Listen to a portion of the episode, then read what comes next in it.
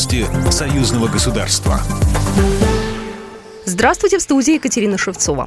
Александр Лукашенко провел совещание по вопросу совершенствования информационной политики, на котором обсуждалась стратегия национальной безопасности. Белорусский лидер поручил выработать механизмы противодействия и контрмеры в информационном пространстве. Он призвал вести контрпропаганду, как это называли в Советском Союзе, ведь гибридная война – это борьба за умы людей. Да, не надо бояться этого слова пропаганда. Мы пропагандируем лучше, мы агитируем за лучшее. По словам Лукашенко, западными странами пропаганда ведется активно. Западные лидеры провоцируют очень сложную обстановку, поставляя на Украину все более мощное вооружение, заявил госсекретарь союзного государства Дмитрий Мезенцев. Это путь в никуда. Об этом он сказал в интервью радиостанции Вести ФМ. Мы сегодня видим очень сложную обстановку, которую провоцируют более всего западные лидеры, поставляя на Украину все более мощное вооружение. Если в недавнем прошлом лидер свободного мира совсем недавно говорит о нарастании угрозы горячей войны, то значит не только он понимает, что политика накачивания Украины, но не украинского народа, не наших братьев, а того управленческого режима, который сегодня организует в том числе и взаимодействие с Западом летальным оружием – это путь в никуда.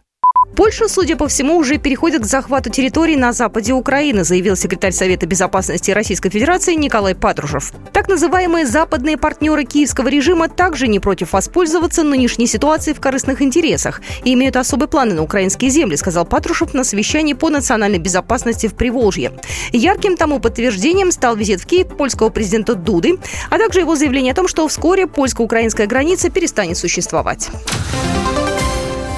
Беларусь готова наращивать поставки в Псковскую область пассажирской, грузовой и сельхозтехники. Об этом заявил заместитель премьер-министра Игорь Петришенко во время встречи с губернатором Псковской области Михаилом Ведерниковым в режиме видеоконференц-связи, передает Белта. По его мнению, возможности сотрудничества еще не исчерпаны. Белорусская сторона готова активизировать свое участие в программах развития агропромышленного комплекса Псковской области. Вице-премьер также отметил положительный опыт межрегионального сотрудничества на примере взаимодействия соседних областей областей Витебской и Псковской.